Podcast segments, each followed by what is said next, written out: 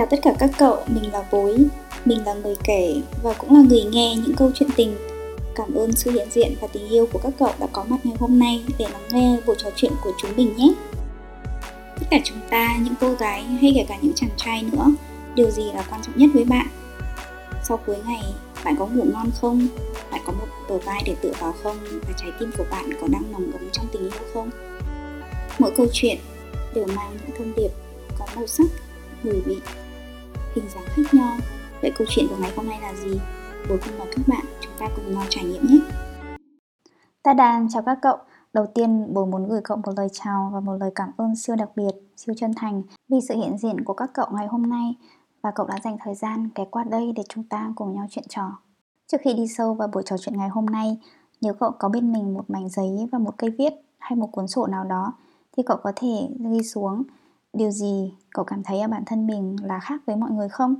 Chỉ đơn giản là cậu cảm thấy mình có đôi chút khác khác ấy. Là một điều bất kỳ điều gì cũng được. Là một điều lớn lao hay điều cao rộng thực sự không quan trọng. Có thể đó là một sự bướng bỉnh đến khó hiểu này hoặc cũng có thể đâu đó là một sở thích không giống ai. Yeah, thế cậu đã có vài ý tưởng cho cái sự khác biệt của mình chưa? Còn với tớ với bối thì tớ luôn tự biết rằng tự tớ tự nhận và tớ cũng tự tin. Ấy là tự tin tưởng rằng ấy tớ là một con người kỳ. Cái chữ kỳ trong cái sự kỳ kỳ ưng viên tớ hay gọi bản thân mình là như vậy. Tớ là một người hướng nội. Thật ra tớ rất thích ở một mình, thích làm những gì một mình và thường sẽ giỏi những gì cần làm một mình. Ví dụ nhé ví dụ như tớ rất thích tăng cầu này, cái quả cầu mà lắp thêm vài cái pin rồi nảy tanh tách gì cậu. Tôi có thể tăng cầu hàng tiếng đồng hồ chăm quả cũng không chạm đất nhưng lại rất ý ẹ trong cái môn đá cầu tức là khi ấy mình cùng chơi với một ai đó, rồi mình đá cầu truyền từ sân này sang sân kia ấy cậu. Nhưng ranh giới của một mình và cô đơn, có lẽ mỏng tang như sợi tơ của con nhện răng ở góc nhà ấy cậu nhỉ? Và thành thật mà nói, tớ cũng đã có những khoảng thời gian rất dài như vậy. Khi mà sự một mình và sự cô đơn của tớ, chúng hòa lẫn với nhau. Một người bạn cũng là khách hàng trong một phiên khai vấn nói với tớ rằng, bối thực sự là một thiên thần và trái tim của cậu, đơn giản như một dòng suối vậy tớ đã nhẹn một nụ cười rồi cảm ơn người bạn ấy. Và tớ nói, càng trắng, càng sáng thì một phần khác trong tớ lại càng đen, càng dark, tức là càng tối đó. Tớ trêu cô bạn của tớ rằng à tớ cũng ác biển lắm à nhen. Và người nghe thân mến của tớ ơi, nếu cậu cũng đã từng đi qua những ngày tối tối như vậy, tớ muốn gửi cho cậu một cái ôm, hay cho chính các bản thân tớ nữa. Những cái ôm thật là chặt. Thật ra, tớ gần như chưa bao giờ kể với ai hay nói ra chuyện này những tháng ngày tớ ở một mình ấy. Một trong những số ấy là khoảng thời gian tớ học cấp 3 và hồi ấy tớ học xa nhà. Đứa trẻ 15 tuổi của tớ ngày ấy cũng khá là háo hức Khăn gói quả mướp, đồ đòn, gói ghém lên đường. Để tiện cho việc học thì tớ cũng như những học sinh từ nhiều huyện khác Ở chung trong một khu ký túc xá nằm phía sau trường. Ký túc xá của bọn tớ có 4 tầng Và tính từ tầng 2 hết lên là mỗi khối một tầng Và khu nam, khu nữ cũng có sự tách biệt. Mỗi một năm lại đón một lượt cám mới Chẳng mẹ nào giống mẹ nào Và xếp phòng cũng tùy theo Cũng như có sự linh động một chút Tuy nhiên những lớp chuyên khoa học tự nhiên như của tớ thì con gái thường ít hơn con trai và con gái ở lại cưới túc xá thì còn ít hơn nữa. Và để rồi như phòng của tớ, còn ba lớp lại cũng chưa đầy một phòng. Ngày ấy phòng tớ của tớ có 5 cháu. Xa nhà đứa nào cũng vậy, quý nhau như chị em, như người nhà. Năm đầu tiên cấp 3 của tớ qua đi, với tớ là sách, là vở, là học ở trường rồi buổi chiều đá cầu nhảy dây, là ăn cơm căng tin rồi buổi tối lên đèn học bài và ban đêm sẽ đọc thêm sách. Với tớ, tôi học trò ấy thật phong phú vô cùng. Ngay từ những ngày đầu, tớ đã ôm ấp cho mình một giấc mơ là sang năm tớ sẽ có mặt tham dự kỳ thi IFO, tức là kỳ thi học sinh giỏi vật lý quốc tế. Và để từ vòng gửi xe quốc tế ấy là chắc chắn đã qua vòng quốc gia rồi.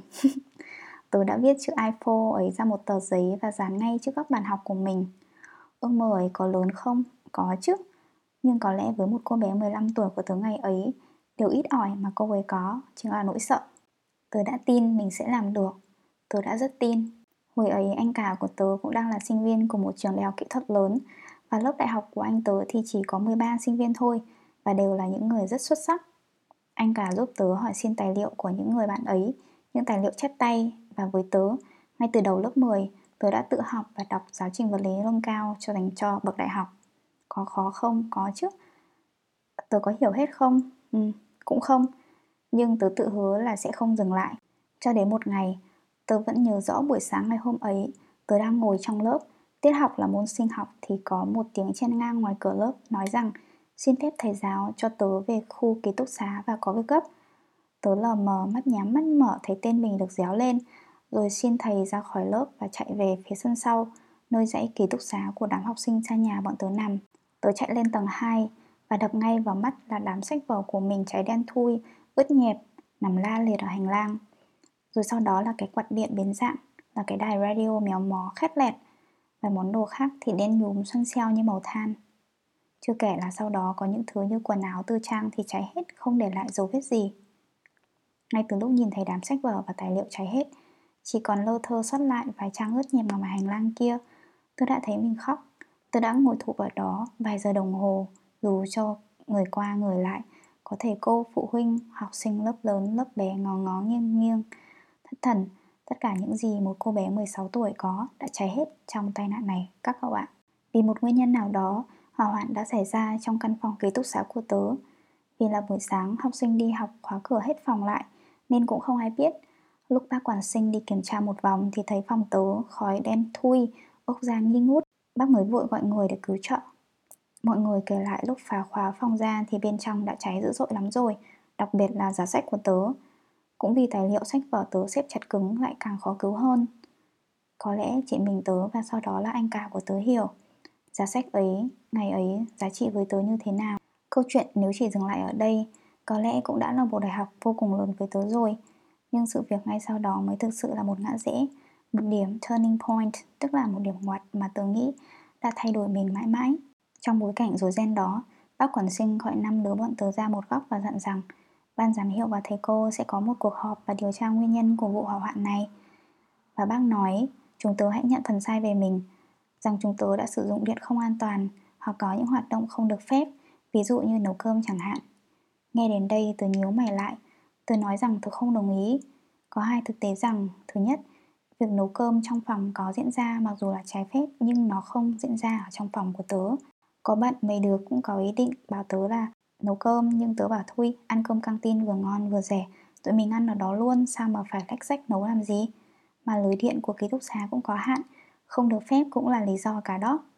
Thực tế thứ hai là trong một tháng trở lại đây, điện trong khu ký túc xá của bọn tớ rất chập chờn. Lúc thì cái đèn bàn học của bọn tớ sáng quắc lên, lúc thì nó tối thui và kêu di di di.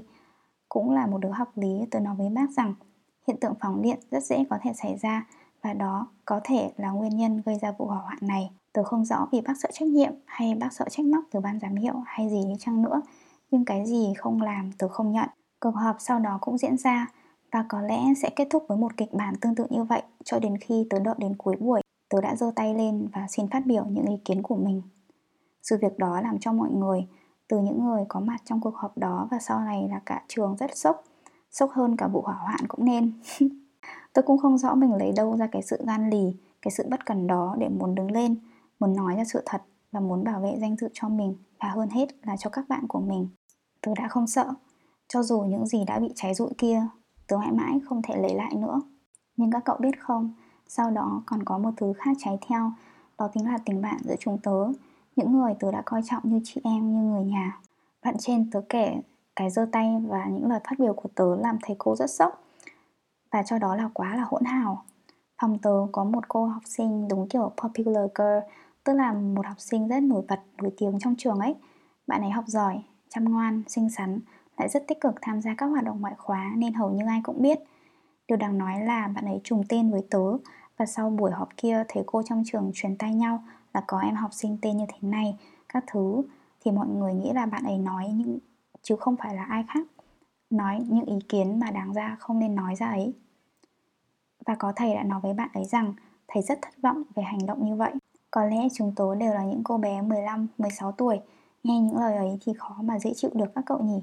Và cô bạn của tớ cũng vậy Rồi để sau giờ học bạn ấy về phòng với nhiều sự khó chịu ấy Bạn ấy đã nói với tớ rằng tớ là ai mà tớ dám làm vậy Và điều đó làm ảnh hưởng đến bạn ấy nhiều đến ra sao Tiếp nối đó là tất cả những người bạn của tớ trong phòng đều nói với tớ rằng sự bất cần, sự ngạo nghễ mà tớ có khiến các bạn ấy không hài lòng.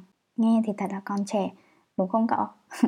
Và đám nhóc tuổi tớ thật ra cũng đâu có đứa nào biết cách ứng xử đâu Tớ cũng không nhớ mình đã nói gì Nhưng tớ chỉ nhớ đêm đấy trăng rất tròn và sáng còn cô nhóc và tớ thì cứ khóc mãi. Bên cô ấy khiến tớ thu mình lại một góc. Tớ không mở lòng như cũng như không muốn giao tiếp với ai. Thế giới chỉ có một mình tớ ấy. Nó đang lạnh lẽo đến vô cùng. Thời gian đầu tớ cũng không quen với sự một mình đó đâu. Nhưng góc nhìn của tớ về tình bạn đã đổi màu mãi mãi. Và lâu dần tớ cảm thấy có một sự dễ chịu khó hiểu nào đó Để tớ cứ chìm trong cái sự bóng tối. Một thứ bóng tối mà có lẽ chỉ một mình tớ biết. Tớ ẩn mình đi, tớ lặng lẽ hơn. Những năm tháng cấp 3 của tớ quay lại với chuyện bài vở học hành. Tớ vẫn rất thích học. Tớ thích học toán và đặc biệt là vật lý Cho đến tận bây giờ. Nhưng với tớ, sau này Mãi mãi bỏ lại giấc mơ iPhone Một giấc mơ mà mãi mãi tớ đã không thể chạm tới. Tớ nhớ lại những ngày cuối cùng và chuẩn bị tốt nghiệp cấp 3 Có một cô bạn phòng kế bên Bạn ấy học lớp chuyên Anh. Bạn ấy đã đứng cách tớ khoảng 2 mét Đã nhìn sâu vào mắt tớ và nói Cậu có biết không? Cậu là một người đặc biệt nhất ngôi trường này. Tớ đã suy nghĩ rất lung trước khi thu bản postcard này. Vì thực lòng tớ cũng bối rối và xúc động khi nhớ lại Kể ra với một cái nhìn trung dung nhất. Không nạn nhân cũng không thủ phạm Không trách móc cũng không muốn tranh cãi gì đâu. Nhưng có lẽ đây là một dịp thật tốt để tớ nhìn nhận một cách trưởng thành hơn. Tớ vẫn hay nói Vui hay buồn đã đi qua Thì dẫu sao cũng là những trải nghiệm. Dù sao tớ cũng không còn gì để hối tiếc. Và tớ, tớ đã quyết định kể nó ra So với bản tính của một đứa hướng nội như tớ Rồi một đứa thích ôm mọi thứ một mình như tớ Thì thật ra cũng thật bất thường. Nhưng tớ muốn gửi tới cậu, những người nghe Những người ghé qua trạm yêu này Một sự sẻ chia, chia sẻ. Cậu à, phần bóng tối trong mình Đôi khi không cần gì nhiều nhận đâu Giản dị chỉ là sự lắng nghe thôi Và ở đây sẽ luôn có tớ. Người nghe của tớ à Trên đời này Thật ra chẳng có hai chiếc lá nào giống hệt nhau. Và chính những trải nghiệm mà mỗi chúng ta có Giúp chính mình một cách tự nhiên nhất Và không cần bàn cãi Trở thành những chiếc lá độc nhất vô nhị như vậy.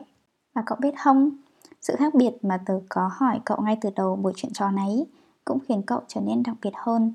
Và hãy tin tớ, những điều ấy khiến cậu stand out, Tức là sẽ giúp cậu thành công và nổi bật đó. Tớ là bối, người kể và cảm ơn cậu người nghe đã dành thời gian cho buổi trò chuyện này. Nếu cậu miền bối, hãy cùng kết nối và chia sẻ với tớ qua nhóm nhỏ xinh và yêu thương tôi yêu, aka tổ nhé. Chúc cậu một ngày thật xinh, một buổi tối thật ấm. Talk to you soon!